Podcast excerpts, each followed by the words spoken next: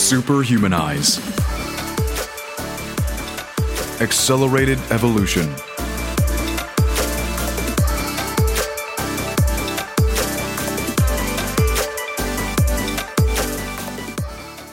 Those of you who have followed my podcast for a while know nothing excites me more than talking to people who've lived a very diverse life. I find they're some of the most intriguing and best teachers. My guest today, Todd Opalski, is a retired Marine Scout sniper, Force Recon operator, Delta operator, Special Operations commander, and entrepreneur. After 26 years in the military, he lived the startup experience in Silicon Valley before creating Camp Zen Commando, a Costa Rican retreat to help people of all stripes optimize their lives and prepare for the uncertainties of tomorrow. Todd was part of elite special operations organizations, completed the most arduous and demanding training the military has to offer, and he served on secretive military assignments in hostile environments worldwide. Throughout his journey, Todd has witnessed firsthand all types of suffering in the world, including starvation, genocide, isolation, deprivation, and worst of all, human loss. Now, his life purpose is to assist others in living more meaningful and peaceful lives at Mind Body Adventure Camp, Camp Zen Commando in Costa Rica.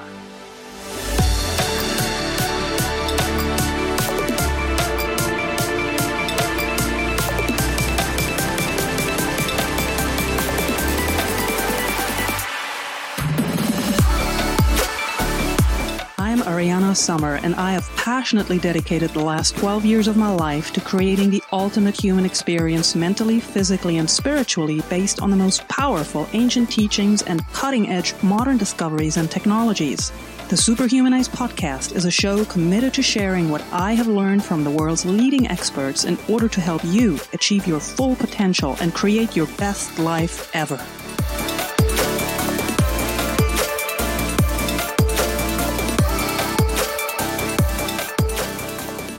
Todd, it's great to have you on the Superhumanized podcast. Thank you for your time.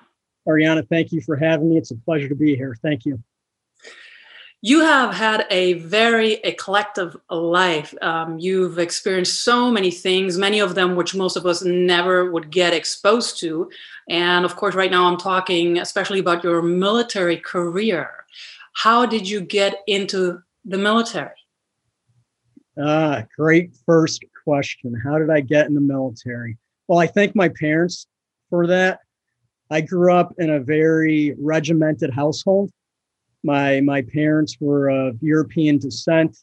My mom was German. My my dad was Polish, and uh, in a throughout my childhood, I knew nothing but hard labor, and discipline and authoritative rule. So that made it made me a perfect candidate for the military.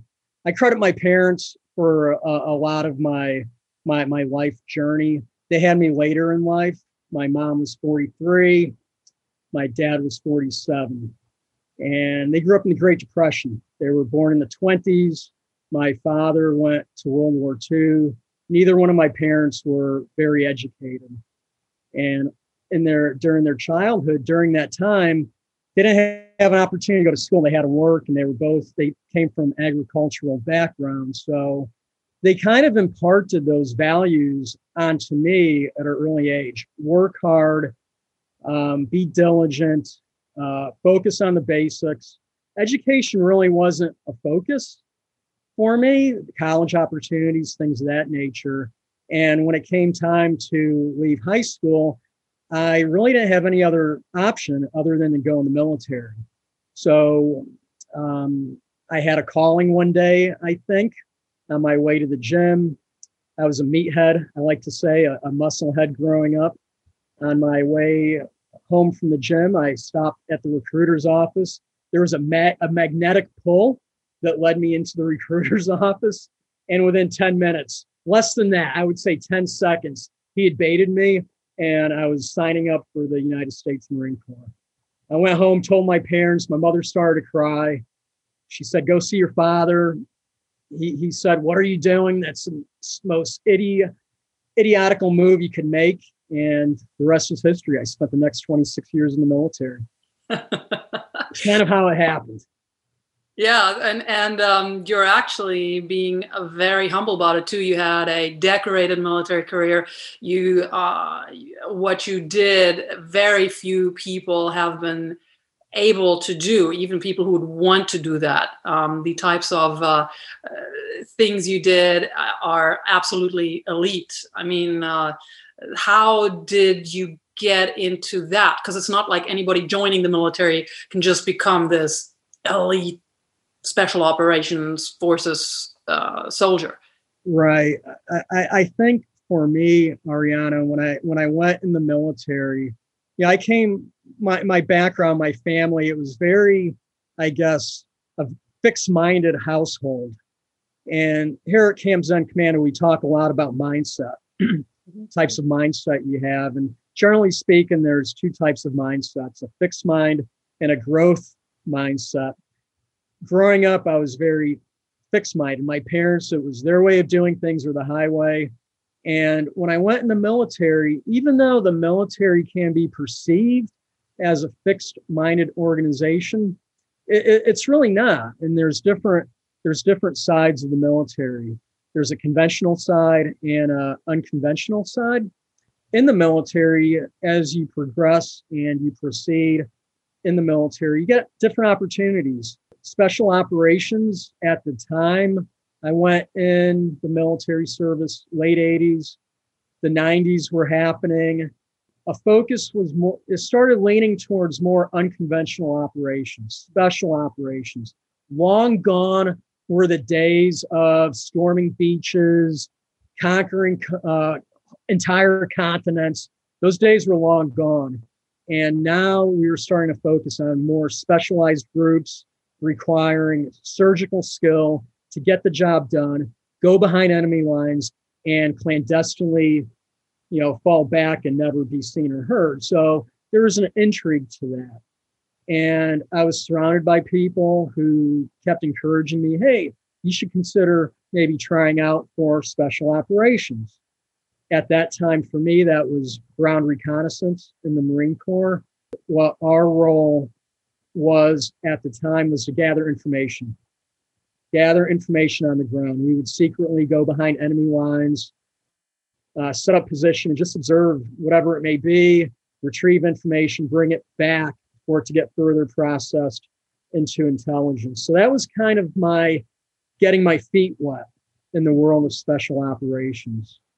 And uh, e- even now, more so than ever, I, I think we rely more on those specialized groups, and warfare has become much more unconventional and asymmetric, just like business has.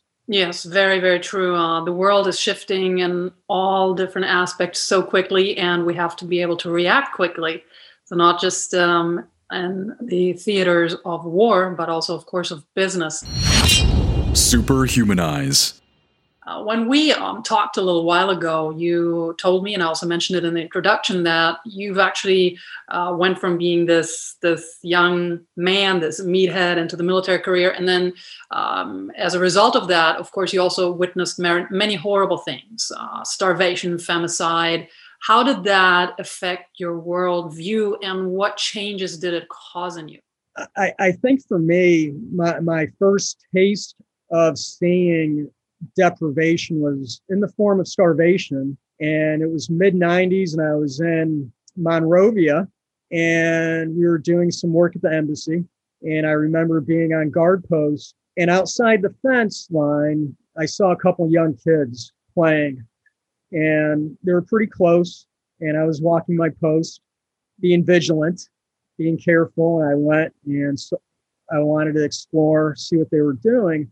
And these young boys, I, I was overwhelmed at what I saw. It, it was just skin on bone.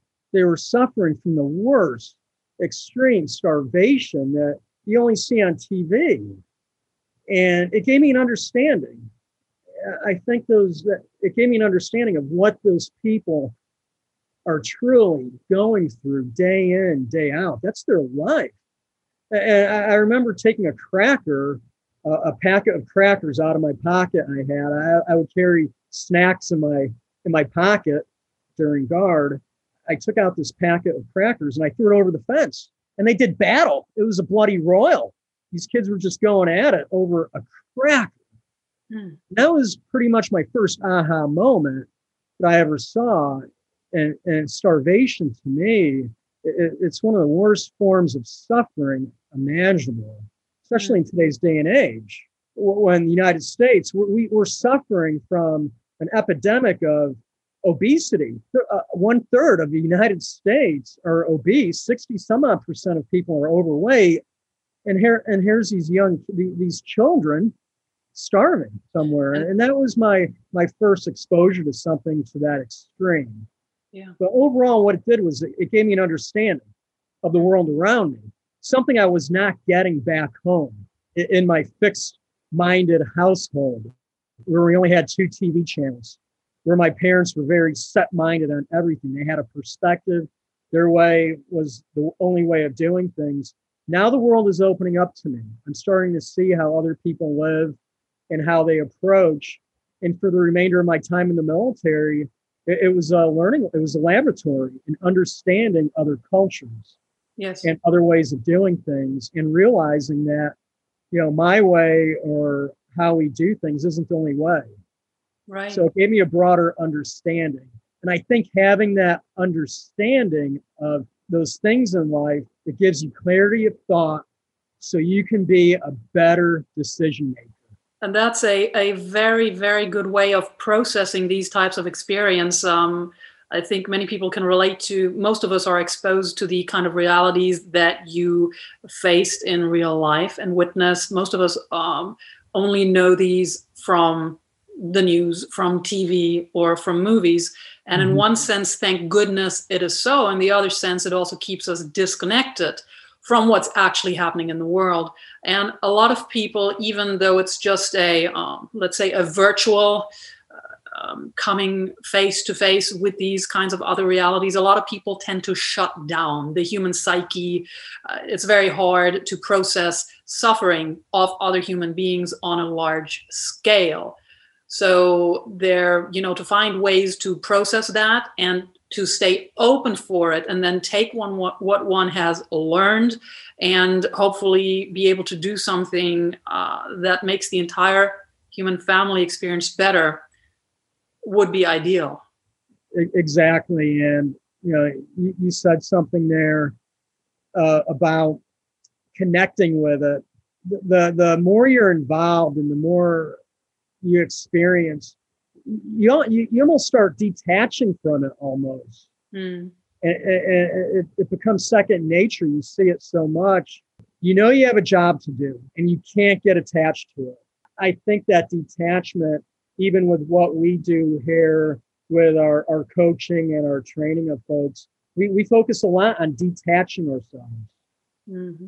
And, and that's one of part of the one of the programs we do with recalibration retreat is focusing on people, focusing on how to detach yourself from those things that may bind you to those certain emotional attachments so you can continue moving forward and get that job done. Yes, so you don't stay stuck. And I think that's uh, the way you handle this and what you also teach now at Camp Zen Commando has been very much informed by your experiences in your military career. And what I really find fascinating about you is this changing path So you had this decades long um, military career, and then you went to into the um, corporate world, and from there you transitioned into being well, a Zen teacher in a sense in Costa Rica. You told me a beautiful story about how you actually ended up in Costa Rica. And I, I, just loved it so much. If I would love for you to share it again for, for sure. Absolutely. So going back in time, it was 1993 approximately. I, I met an older gentleman in passing overseas. He was on some type of work. I was doing some type of work, and small talk led to bigger talk. And one thing I like to ask people is if they had to do something over again, what would that be? Or if they had any regrets in life? what were those regrets? If you had to do one thing all over again, what would that be? So I asked this older gentleman uh, what he would do over again, and he said, I would buy property in Costa Rica. It's an amazing place. If you love the outdoors, you love nature, you love adventure, that's the place to be. I didn't even know where Costa Rica was. I thought it was a, a sister island of Puerto Rico or somewhere in the Caribbean. So he said that, and that piqued an interest in me because I love the outdoors. And, and this guy was someone that I, I, admired, and I loved his energy, and I was attracted to him. So that resonated me with me for quite some time. And it was always in the back of my mind Costa Rica, Costa Rica. Well, an opportunity arose in 2015. I was in between jobs. I said, okay, I'm going to Costa Rica. And I packed up a backpack and I flew into San Jose, Costa Rica, rented a car, immediately fell in love with the country. The mountains, the beauty of it, the energy. It had everything I ever desired in a location. Everywhere I had traveled around the world, Europe, Middle East, the United States, there was a little bit of everything I had been here in Costa Rica. Costa Rica is a very diverse country, mm-hmm. small country, 5 million people. It's not a large country, but it's very diverse. The, the bioclimates are amazing. The mountains, I can go to the mountains and get chilly right now. The highest elevation is 12,000 feet. So that is what drew me to Costa Rica was that that gentleman 27 years ago he planted that seed which led me in 2015 to come here, fall in love with it. One thing led to another, started looking at property. Prices weren't bad. It seemed like a pretty stable country. Found a piece of property that resonated with me. Uh, I met a realtor, told him what I was looking for. I wanted something isolated, not easily accessible, mm-hmm. something on a water source. So when the end of times comes, the the the zombocalypse per se, I can survive. and the first place he took me was here, and it was that I felt it. And I came back on three separate occasions over a year period.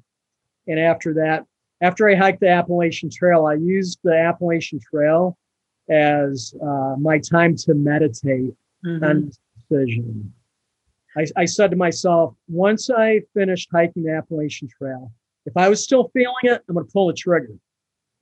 I finished the Appalachian Trail, still feeling it. I came, placed an offer, and shortly thereafter, you know, I, I bought the property, and now uh, I want to share it with others. The energy, the the natural environment. It's a great place to heal, to just become part, to get grounded.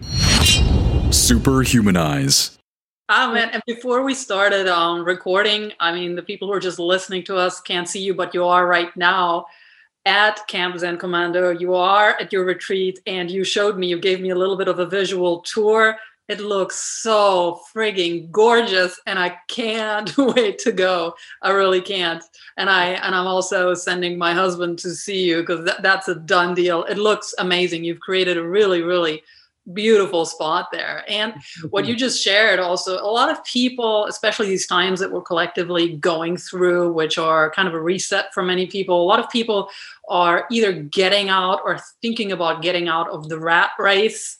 What is your advice to those who want to make a radical change in their lives and just go for um, their dreams? Yeah, make the decision. Be bold. Be bold be a decisive decision maker, follow your passion, follow your heart, and do it. You know, mm-hmm. what's the worst thing that can happen? What is the worst thing that can happen? And for all the listeners out there, if you want to come to Costa Rica, just let me know. Hit me up. You know, I'll, on your end, all you need is a plane ticket. You know, and airfare is relatively cheap. You know, one of the reasons why I, I moved here is to share this beauty, this this harmony and this peace with others. But in times of uncertainty, which we live in, and which I experienced for 26 years, I, I was dealt with, I, I, lived in a world of uncertainty. Mm-hmm. One of the things I took away from living in uncertainty, you need to make a decision. You need to gather that information and, and have at least an 80% uh, good decision and go with it. Nothing's ever perfect. And that's something else I learned through my experience with uh, uh, high risk operations. There's no such thing as a perfect plan. Mhm. Every mission I went on never went as planned. Never. And, and there's a saying the the plan never survives first enemy contact. And that's true. Yeah that's true. And that's life. That life never goes as planned. Yeah and, and I, I think sometimes we're a product of our own expectations. We set Mhm. these expectations and, and that's expectations um, unmet expe- expectations is one of the leading causes of stress anxiety depression. Mhm. You know and we need to be careful with that So to be able to switch our mindset to being uh, decisive, to being proactive, and also to being open to change is a hugely important skill set to develop uh, in general, but especially in our times. And I love what you just said that pretty much none of the um, the missions that you were on went to plan. And correct me if I'm wrong, but uh, when I uh, dug around about you. Uh, you were on several combat tours, and I think you participated in a thousand combat missions, right? right right Yeah. So to hear something like that from somebody like you should give anybody else uh, the the courage and the solace that it's okay to have to have a plan, prepare, but Prepare. don't get too rattled when things change. And right you are the guy. I mean, you had a tremendous military career, to say the least. You are the guy they make movies about.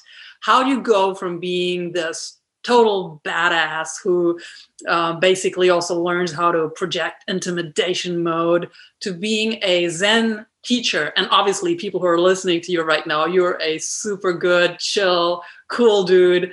But I can imagine that's quite a transition. Um, how how did you go about that?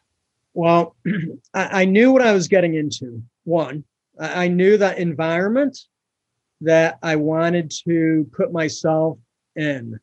And I did a long time in the military. And I came to a point in the military, Ariana, where I, I got bored. Real, as crazy as that sounds, I, I just got bored. Mhm. And, and the military, uh, you know, like many hierarchies, there's a bureaucratic process to it and I was checking the boxes, climbing the ladder, and I was at a point where it, it was no longer challenging, and I was getting I was getting complacent.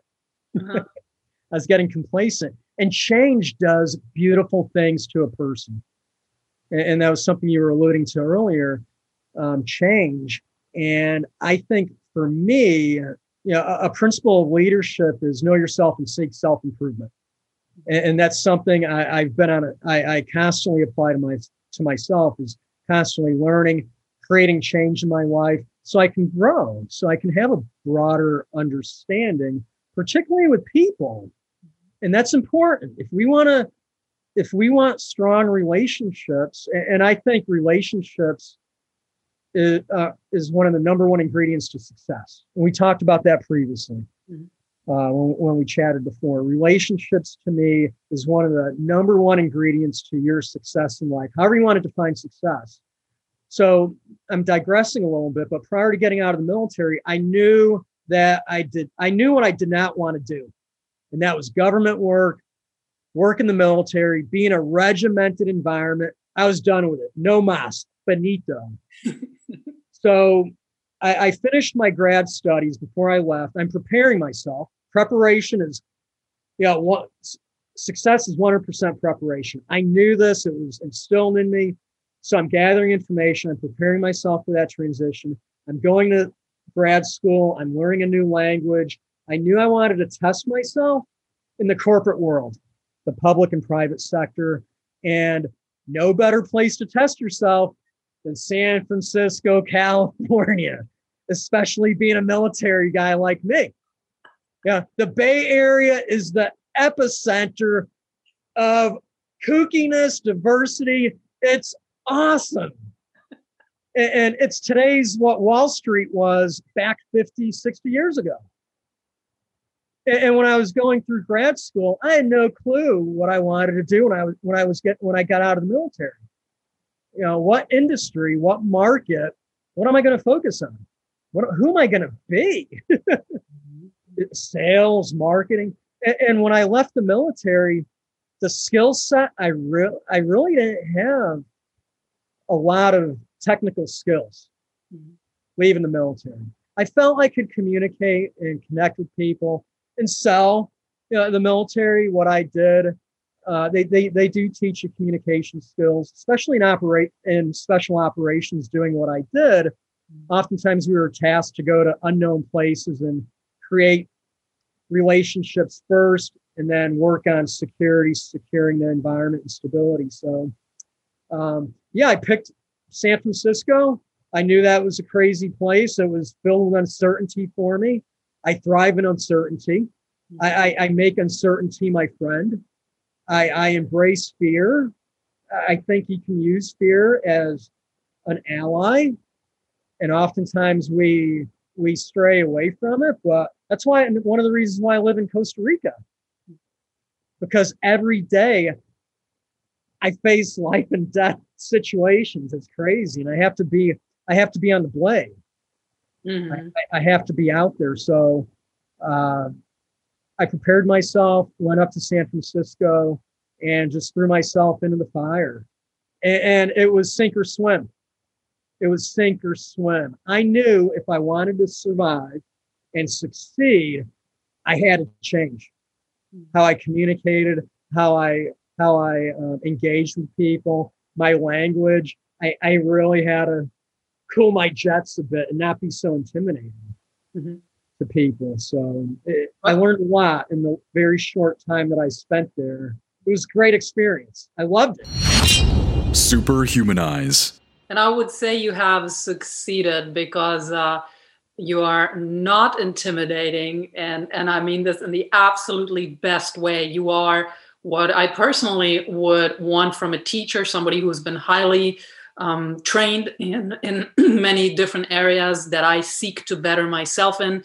You're warm you're welcoming. So you know anybody who's listening now there's zero reason to be intimidated from todd. I think you're an excellent uh, leader and teacher figure. And I'd love for you to talk a little bit more about um, Camp Zen Commando. Uh, tell us about your philosophy and the types of programs that one can expect there. Right. So, here at Camp Zen Commando, what I think is important and what I primarily focus on are relationships. When I left the military and I started working in the corporate world and then later in the startup world. Someone told me many years ago when I was working in special operations and I and I entered a new organization, my, my mentor sat down with me and gave me some advice. And he said to me, There's three things that will make or break you here at this organization. He said the first thing is your competency, you know, your ability to get thing, things done and those core skills. Okay, that's a no-brainer competency. I get it. Secondly, he said integrity. Got it. You know, integrity, your your character. I get that too. And then lastly, he said relationships. He said that's the most difficult thing out of the three that people get right is their relationships, how they deal with one another, you know, other agencies, other organizations, things of that nature. So um, I, I always remembered that how important you know that value of relationships was. When i left the military started working in the civilian world I, I started realizing you know those relationships with other people. And then i hiked the appalachian trail and i started to learn different types of relationships. The relationships one the relationships that one has with their environment which is huge. And, and at the time uh, i was reading marcus aurelius meditations and I love Marcus Aurelius. To me, he's one of the greatest uh, leaders of all times. He, he was a philosopher. He was just one of those all male archetype figures. And his book Meditations was written 2,000 years ago, and there's so much wisdom in that book. And, uh, and I would say, if you're a leader, or anyone for that matter, reading Meditations, it's, it's a must read. And he talks about relationships in that book. And walking on that long hike that I did, the Appalachian Trail, I'm, I'm reading what he was saying about relationships, and he, and he pointed out three types of relationship the one that you have with yourself, the one you have with the environment, and then thirdly, the one that you have with others. So I've kind of adopted that. to the curriculum we teach here or that we share with others. And I, I call it the three rings of relationships the relationship you have with yourself, with the environment, and then finally, the relationship you have with others. The most difficult one is the relationship you have with yourself. And we focus a lot of working on you here mentally, physically, emotionally, spiritually. We dig deep here. When you come here, you learn a lot about yourself. And we set the conditions so you don't have any distractions and you can focus totally on you because you can't have relationships, positive relationships, healthy relationships with the environment with other with others until you get yourself right. So that's kind of the philosophy per se or the model we use here is we focus on relationships and I integrate that into pretty much all the learning modules we have. And when folks come here each day, there's a series of events we do. I, I call it the morning priorities of work. When we wake up, there's a set schedule that we do. And then throughout the day, we have these small, short uh, breakout sessions and modules that we, that we talk. We talk about mindset. we talk about relationships, relationships with the environment, how to change how to change how you see the world. You know opening yourself up. Yes yes. connecting well, with others. That's that's actually also one of my uh, favorite quotes of marcus aurelius. He said uh, your days are numbered use them to throw open the windows of your soul to the sun if you do not the sun will set and you with it so i love that open yourself up open yourself up every second, every minute of every hour. Hmm. You know, open yourself up. And that is some that is a skill set we can develop if it's not a habit or an, an innate desire that we haven't already live. Um, and you mentioned something else that I really find interesting. You're hiking the Appalachian Trail. These are um, 2,185 miles, and I think you did it in 127 days. 123. 123, excuse me. Should have done it faster. I took too many breaks. I contemplated too many times during that hike. What was I thinking?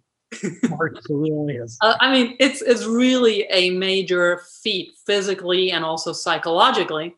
And I know that self discipline is a huge pillar of your life philosophy. And the Marine Corps, they have the saying, embrace the suck. Uh, one of your mantras is embrace pain and make it your most intimate life partner. How can we begin the journey to getting to that place, to that mindset? You know, suffering, Ariana, that's one common denominator we all have. We all go through life suffering. Know, from the moment we're born until the day we die, we are suffering in one facet or another. And there's different different degrees of suffering. You know, it, it can be emotional, physical, mental, etc., etc. And uh, I, I think one of the key aspects of embracing it is recognizing it. It exists, and, we all go through it. We all go through ugly times in life. I've been at the bottom of the barrel, looking up, reaching for help, and no one there. Hmm. You know, I get it. You know, I've I've seen it. You know, I've seen people take their lives. And first we have to accept it, you know, accept that it does happen. And, and then surrender ourselves to it. Know, surrender ourselves to it. And for me, I believe one, you're never given too much that you can't handle. Things happen for a reason.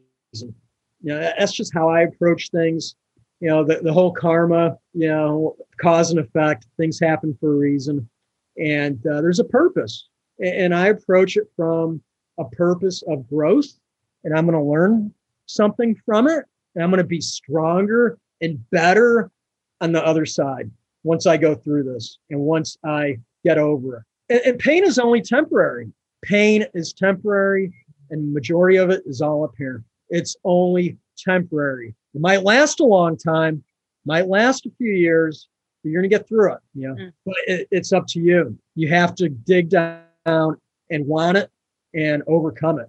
You know, it's all it's a mental game. The number one weapon you have in your arsenal is up here. No greater weapon in the world at your arsenal than up here. You know, it begins with positive thinking, positive speech, and positive action. And it's a process. It's muscle memory. You have to practice this. You know, whatever whatever you're experiencing, you know, start programming yourself. And that's a key thing that you just said. Um, we can practice surrendering to suffering or adversity, and we also can practice becoming resilient to or going with pain. Not an easy thing, but it is possible. Yep. And you're gonna get knocked down. Get you got to get back up too. You have to get back up fast. You know, mm. don't wallow in your sorrow. You know, that's another key aspect. You know, uh, you, you can't hesitate. You have to get up and keep moving forward. Mm. You know, yeah. and that comes down to self discipline. It's a yes. huge part of your self discipline, just keeping after it. Superhumanize. Something that is tied to suffering is uh, also addiction.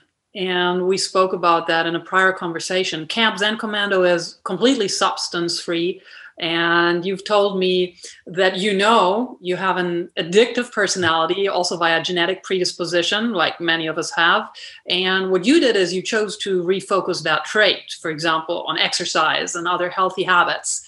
And i love that you're an example for it's not the cards that you have been dealt whether it's mm-hmm. experience or genetics but it's about how you play them how do you teach others to do the same? What do you do at Camp Zen Commando to help others who may find themselves in a situation where they're dealing with addiction? And we know those can be many. I mean, it can be any type of substance, it can be certain habits, uh, shopping, sex, whatnot. Addictions are many, many fold. So, how mm. how do you teach others the same to refocus addiction towards healthy habits? Right. I, I think the cornerstone of refocusing folks is getting them aware, first and foremost, getting them aware of just who they are. Oftentimes today, we don't, in the world out there, it's chaos, it's confusion, fake me. You don't know which end is up. Few people have time to sit down, meditate, and really self reflect and become aware of what they are doing to themselves. They don't, they're not aware of who they are as a human being. And the, the third and fourth order effects that they're doing to themselves by having this addiction, whatever that may be. And I'm familiar with negative addiction. I was I was a nicotine addict for 15 years, and it was a habit I did. You know, I just saw it, and I decided you know, it was just an addiction. I saw it was um, Copenhagen, ch- uh, chewing tobacco. Oh, disgusting. The stuff that also has these fibers in it that Fiber. up the insides of your mouth. People's uh, lips fall off from do, doing. I did it for 15 years, and here I am justifying it. Everyone else is doing it.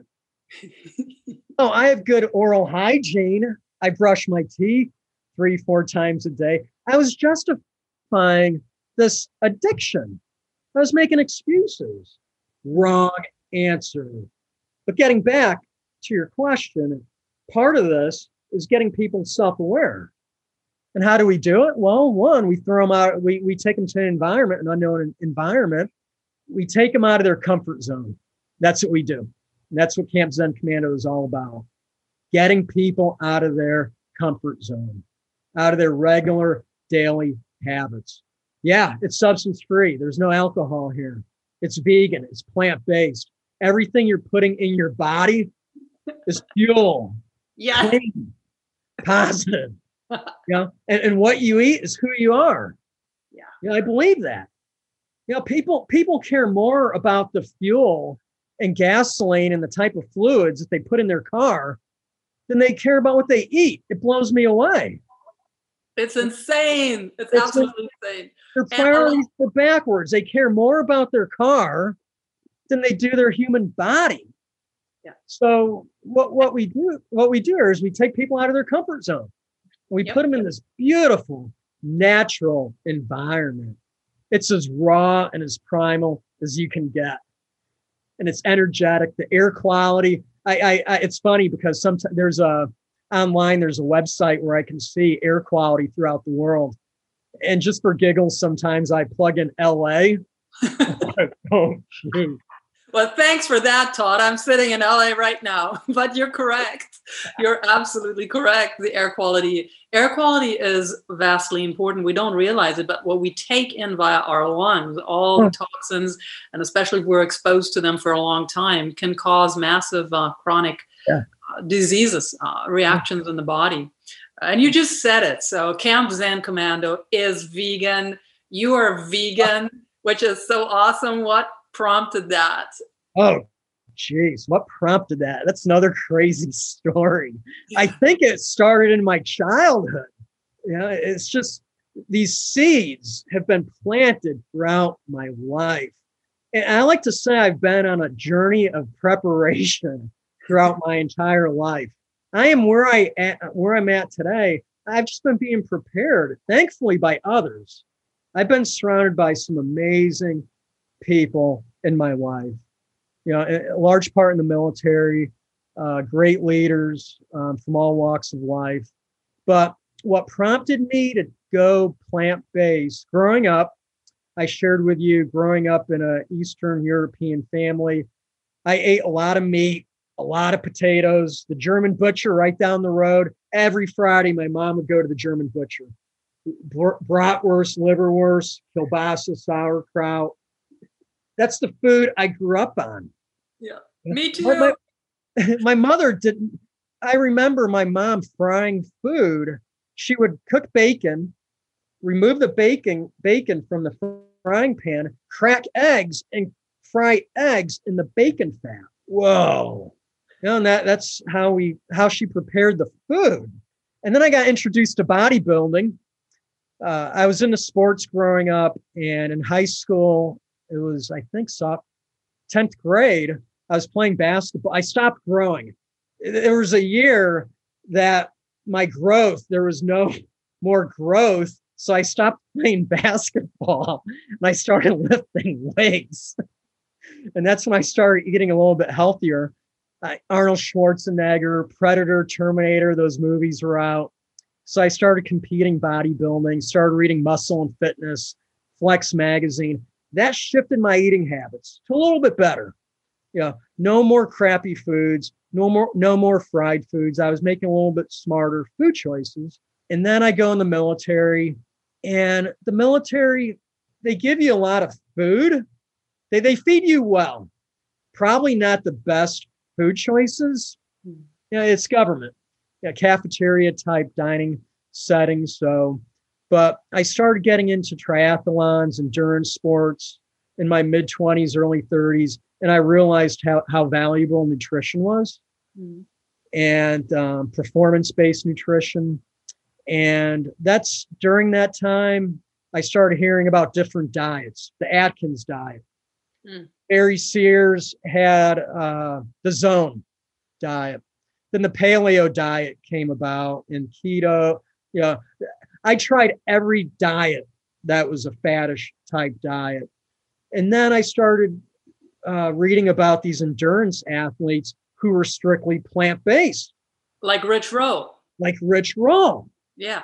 I'm like, whoa, this guy's a beast. This guy's awesome. Look at this guy. And also, he knows what suffering's about, you know, because he's been there. You know, I can relate to this guy. So there was a connection which drew me that much more closer to his story, which was very powerful. I could re- relate to that and listening to him be performing at the level that he was performing, going plant based. I'm like, whoa, there's something there. Mm. So for the past maybe three years, I, I would say I was pretty much more vegetarian than anything.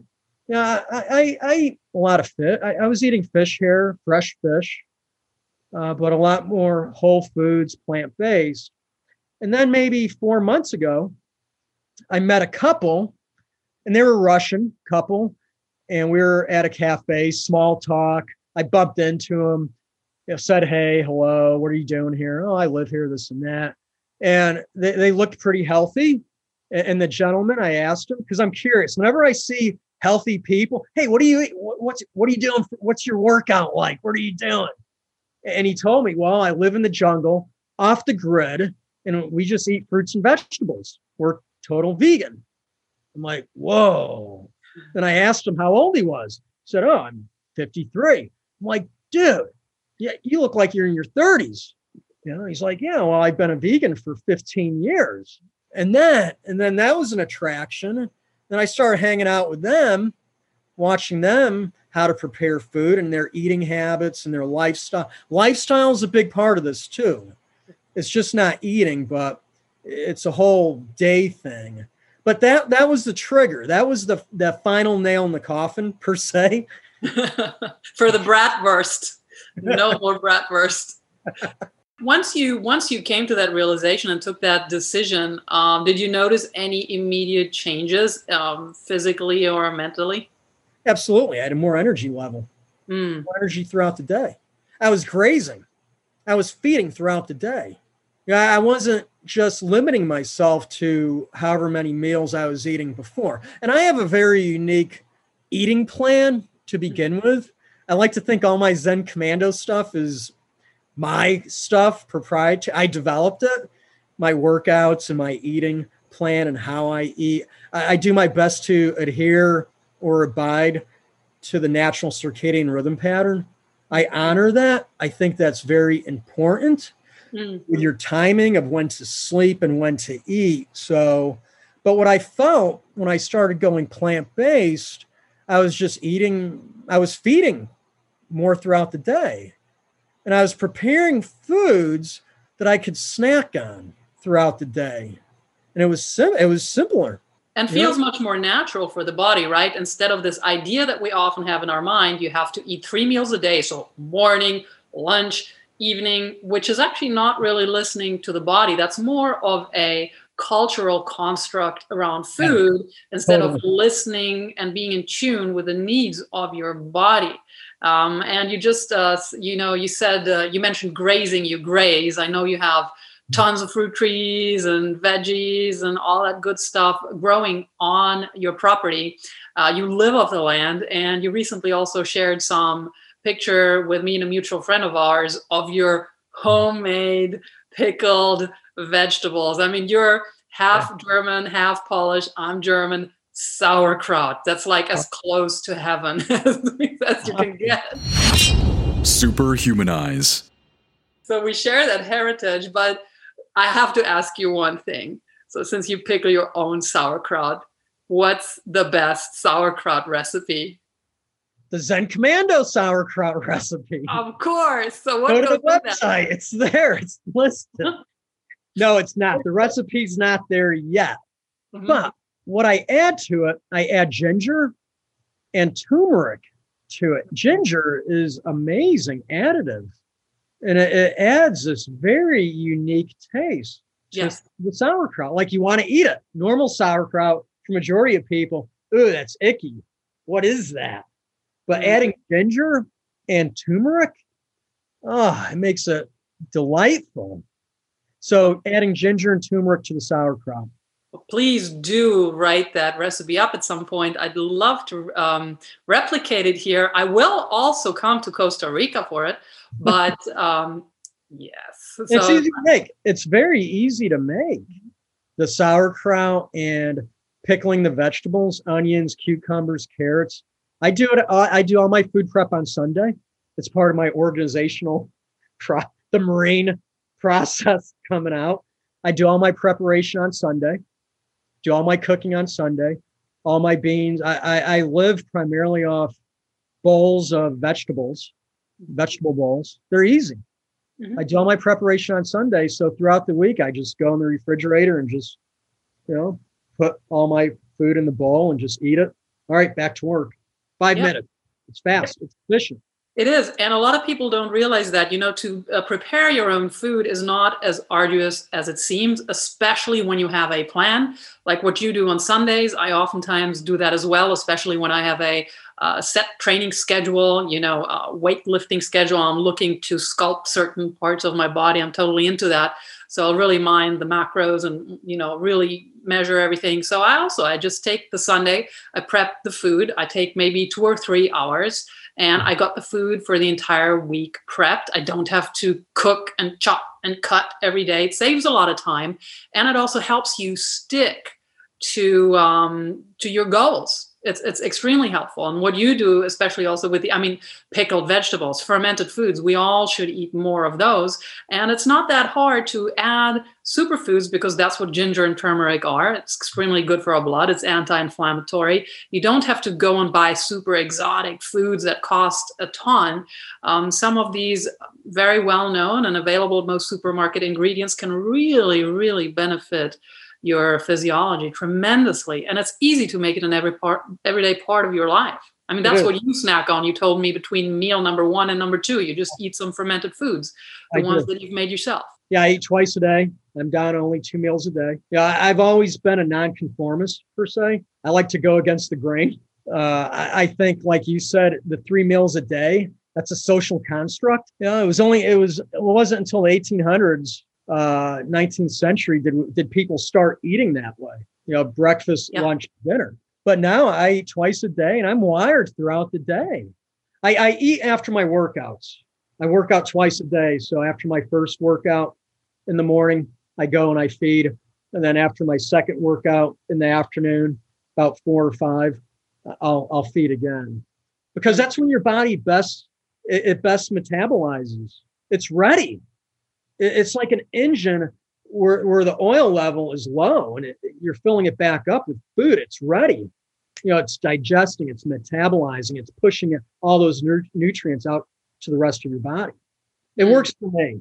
Yeah, and I would encourage, I would invite anyone um, to try out to uh, try out, go plant based, see how it sits, even if it's just for a week or two. For most people i think the changes are so tremendous physically and also mentally a, a, lot of people might choose to stick with it. Or if you don't want to go plant-based 100% i mean uh, go avap as i say. That's my own philosophy as vegan as possible. You know maybe maybe you do have your sunday roast or something that you think you can't live without but really just focus on a mainly plant-based right. diet. We have the power to change our health, to take control of our health. And that's one of the most important pillars um, of our health.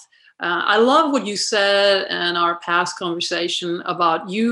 There's so many things nowadays that we are blessed with having access to, if we so choose, from ancient knowledge um, to the most um, modern cutting edge technologies and scientific breakthroughs.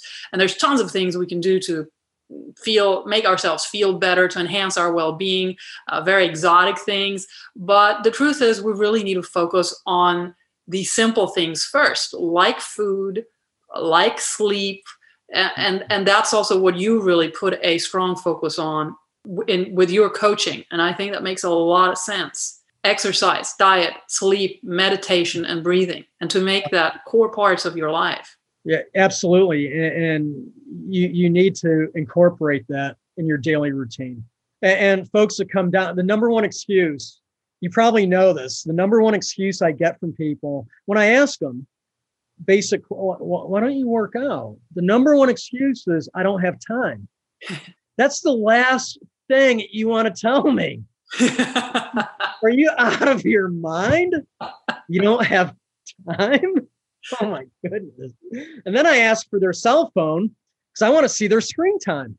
I want to see how much time they spend on social media. And I ask them, let me see your phone. And they're like, what? And they get all personal and defense. You're not looking at my phone. It has like three diff- triple layer defense, fingerprint. But like, come on. I, I mean, give me a break.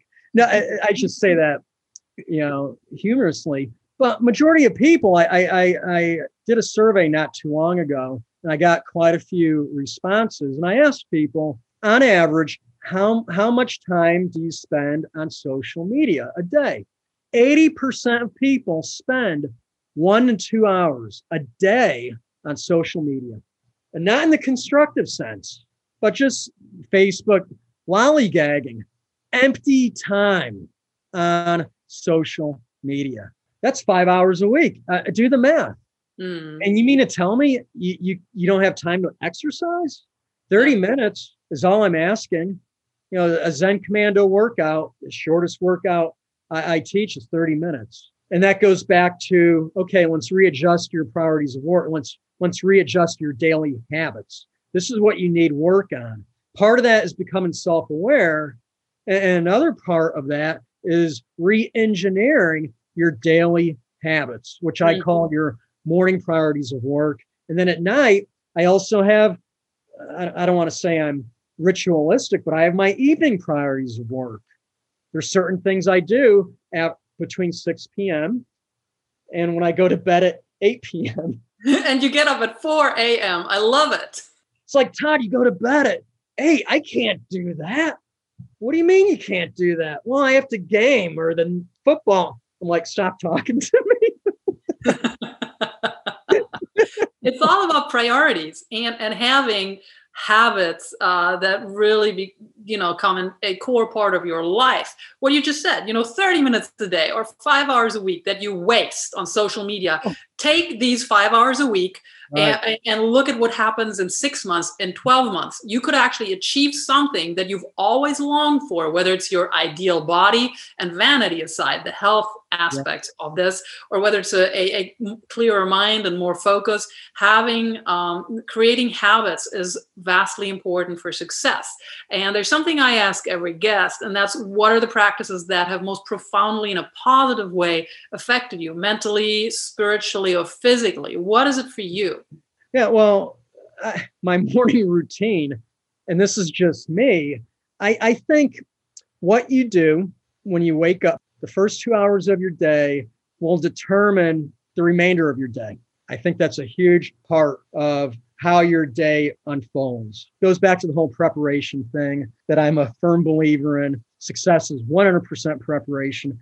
Some things that have changed, some habits that I've incorporated when I wake up in the morning, the first thing I do is smile. I'm laying in bed and my room is blacked out. I sleep in a cave, no light because I'm I'm one of, I'm asleep, paranoid about my sleep. It's totally blacked out. But I just wake up and the first I, I crack a smile. And I just lay there. There's a power. They don't teach that in the United States Marines. I did not learn that in the military. They call that poor bearing. What are you doing smiling? Close your mouth. Are you insane? You're ruining our image, Marine. Stop smiling. it's like, yes, sir. I didn't learn how to smile till, re- and my parents, my my parents were unemotional. It was total, yeah, because that was weakness to them. But I learned the value of smiling. That's the biggest gift I think you can give someone throughout your day. And living here in Central America, learning a new language, learning Spanish. Yeah, I, I'm a ba- I'm I'm getting by. I'm doing okay, and I love learning uh, a language. It's amazing, and I I know you're fluent in five. but, but learning a language and then backing it up with a smile. Oh my goodness, it's immediate connection. But what I do, I smile the first thing in the morning to connect myself with me. And then I start, my second thing I do is I just give thanks. I say thanks out loud, like, thank you for another day. Thank you for another day. You know, every breath we take, this is amazing. I'm thoroughly blessed, thankful, and fortunate to be breathing and living because I've experienced um, death. I've, I've faced death in different formats throughout my life. And I know what it feels like to know that in two minutes your your life is going to be over as you know it. You know, and that that awakening came when my parachute didn't op- open one time, and I was plummeting to the earth, and I couldn't get to my second one, and I knew I had two minutes to live. And I think when you're at that state, there's certain things that go through your head, and it's not how many cars you have or how all that stuff. You're not thinking that you're thinking, man, I wish I could have done, I should have done this. You know, I should have placed greater value in this. And one of those things from my near death experiences is being thankful and giving that gratitude. So I give thanks first thing in the morning. I, then the third thing I do is I visualize how my day's going to go. You know, and Joe Dispenza, I don't know if you're familiar with Joe Dispenza, Yeah. he's big on that. You know, engineering your day. Visualize the day, how you want it to unfold. Prepare yourself mentally. And I spend maybe 30 seconds. I I'm pretty much in self quarantine.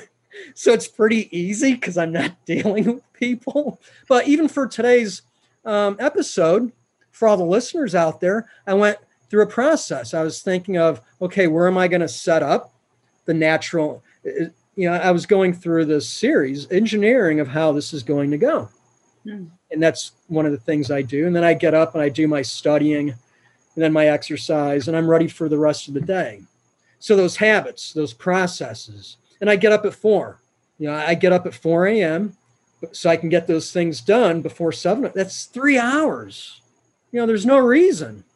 You know, there's no excuses why you can't get up. The only thing that's holding you back from getting up at 4 a.m. is you going to bed at midnight because you're watching Netflix or you're on the computer wasting time.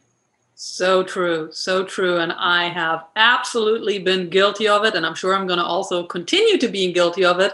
But I have mind started minding these things so much more. And it has a, you think these things are little, but they're not. They have a huge, huge impact on your life. And they really determine not only how your day goes, but these habits change they change your brain they change the way your brain wires and fires you literally can become a different person that is much closer to who you want to be by creating and sticking with these habits Yeah. Absolutely. And that's part of exercising your prefrontal cortex, you know, is getting in that activity, that routine. I mean, that's mm-hmm. what this this prefrontal lobe is all about. You know, Mm. it's based off those executive actions. And this needs is just as much exercise. You know, that's where the meditation comes into part, into play. And the deep breathing. I, I Mm. recently, the past year, I've been incorporating breathing into my morning uh, routine as well. Part of my morning uh, daily priorities of work is incorporating 15 minutes of deep breathing what kind of technique do you follow do you have a specific technique I've kind of adopted my own the Zen Commando breathing technique. No, a little bit. I, I like Wim Hof. Are you familiar with Wim Hof? I, I like his breathing technique. After doing that for about a year, I started messing around and playing with different breath retentions, different types of breath inhales through the nose, out through the mouth. I just started messing around different ways of exercising my breath. So I do about 15 minutes, 10 to 15 minutes each morning. I, I do a breath retention on the full inhale. I do a breath retention. And then on my exhale at the bottom, I do another retention. And it's five seconds. So five seconds inhale, five second retention, five second exhale, five second retention, five seconds. Five. So it's just a cycle. Superhumanize. it's a, i find it amazing how something as simple and completely cost free as breath can completely change our state it changes the state of our, our mind we get out of the fight or flight mode. And what it does on a biological level is also absolutely incredible. And that's you know when people ask me about um, biohacking about self optimizing uh, first thing i tell them is look this is not about spending gazillions of dollars or euros on some super exotic techniques and uh, technologies. You can if Right. you want to but there are things you can do for free that Right. cost nothing but your time and your discipline and they will absolutely change your life Absolutely. All the drugs, uh, it's all here. Mother Nature gave us everything we needed yes right here. I believe that. Whether it's walking out in your breath uh, in the afternoon, sometimes I just go lay down. I do 15 minutes of breathing, and I get up and I'm re-energized. re-energize or hey even if you want to get high you can literally get Yeah. high by breathing I believe I have been. I've been in that state. I've taken myself to the gamma level of breathing on the Appalachian Trail when I was enduring that, and, and I, I I really think that was a huge transformation in my life hiking that Appalachian Trail because I I might have shared with you and I've shared with others. I've studied combat my entire life, but I never studied peace. I grew up in a combative environment. And then I go in the military, combative, war, conflict, business world. I hate to say it, but that's combat. It's survival. You know, second place is a first loser. What's your revenues looking like? What's this? What's that? Hey, are you out there making? Se- Come on, we're, you're failing. But I never took time out to look inward mm-hmm. and, and learn about. I never studied peace, and that's something that has always fascinated me about Eastern philosophy, because they do it the other way. Here in Western philosophy, we teach combat first, but then in other areas, other cultures, they they they learn about peace first. Even in the military, I didn't, you know, they give you these books, combat, war, Napoleon, that, you know, and you read it, but you never learn about peace. I think learning about peace is the foundation of it all, especially inner peace. Because the only way with global peace and world peace is through us as individuals. And hiking the Appalachian Trail, you know, brought me that inner peace, the breath, the breathing, that meditative state that I every step was meditative. It was beautiful. I was breathing. I was in nature. I was surrounded in nature and it was beautiful. But that's that's one of those moments I had in my life that introduced me to that that self peace of mind. Mm, that's beautiful and, and brilliant, Todd. And when you set out to um, hike the Appalachian Trail, was that actually with this intention? Absolutely not. yeah, so that's great. So, so what was the? It was totally opposite. I wanted to combat it. Combat to to dominate, to conquer it, to break it, and then it conquered you. Yeah, it led you back to your deepest truth. When when was the moment when you realized that that was happening while you were doing the trail? Immediately when I stepped on it, day one. It didn't take long. It didn't take long because here you are, you're thrown, you're at the trailhead, mile zero, knowing you have 2,185 miles to go. And you can't think that far. You can't be thinking, and you have to be in the moment. You know, and the, the Appalachian Trail, to me, it's a microcosm of life.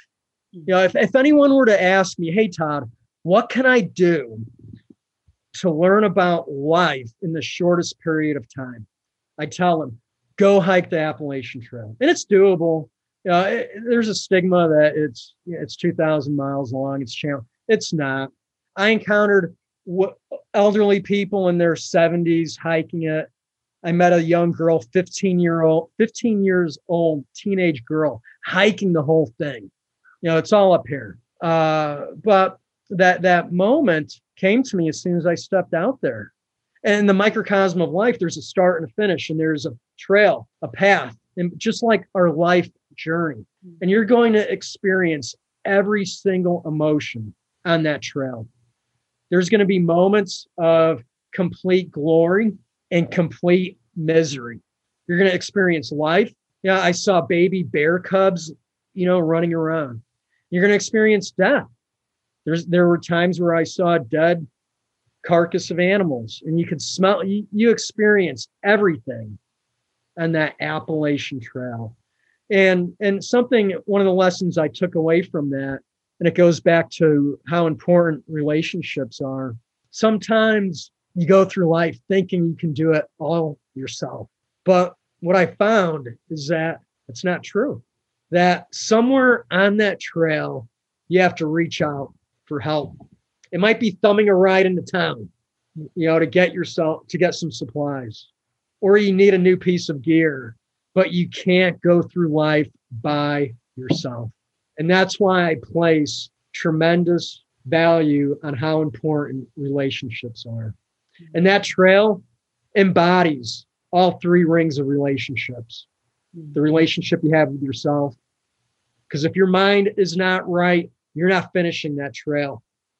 You're going to lose the first step you take if this is not right mentally, physically, spiritually. Then the environment. If you don't embrace the trail, if you don't embrace the cards that Mother Nature is going to deal you, and you don't know what those cards are, mm-hmm. you're going to fail. You're not going to accomplish it. And if you cannot embrace others, trail mates, people walking that trail, respect them and let them walk their own trail. Don't force your walk or your hike onto others. That journey is not going to be complete. So that Appalachian Trail, that was awesome for me. That was where that whole peace came into play, inner peace, and um, a lot of lessons learned or affirmations of lessons that I already knew or I had heard about, but I just re-experienced them all in four months. It was beautiful. I'm going to do it again. Oh, it's, it's amazing. It's awesome. It's beautiful. And I love the analogy. You know, the Appalachian Trail is a microcosm of the macrocosm of life. That's absolutely gorgeous. I, you know, I, I really cannot wait to um, to make what you have to teach part of my Appalachian Trail, my life. I think you have a lot to give. I absolutely can't wait to come out and see what you've created there with Camp Zen Commando. Mm-hmm. And um, if people want to connect with you, how can they best reach you? I, I think just on on the web, just in a Google search, enter Zen Commando. I'm the only Zen Commando in the world. just do a Google search, Zen Commando, and connect with me on Facebook, email. My phone number's up. Feel free to call me. I'm accessible. And I'm here to I'm here to serve the world, serve others, and just optimize others' lives. That that's the journey and where I believe I'm at in the moment. So just to make the world a better place by helping others to be better. Mm-hmm. So, and that really, really shines through with everything you say, Todd. And I'm so, so glad we connected. I am so happy and really honored that you are a guest on my podcast. And I'm sure we'll talk again in the future. And thank you, thank you for doing what you're doing and also for spending time with me today. Absolutely. Thank you, Ariana, for having me. Uh, it was a pleasure. And for all the listeners, feel free to hit me up. You're always welcome. Thank you. Superhumanize. Accelerated evolution.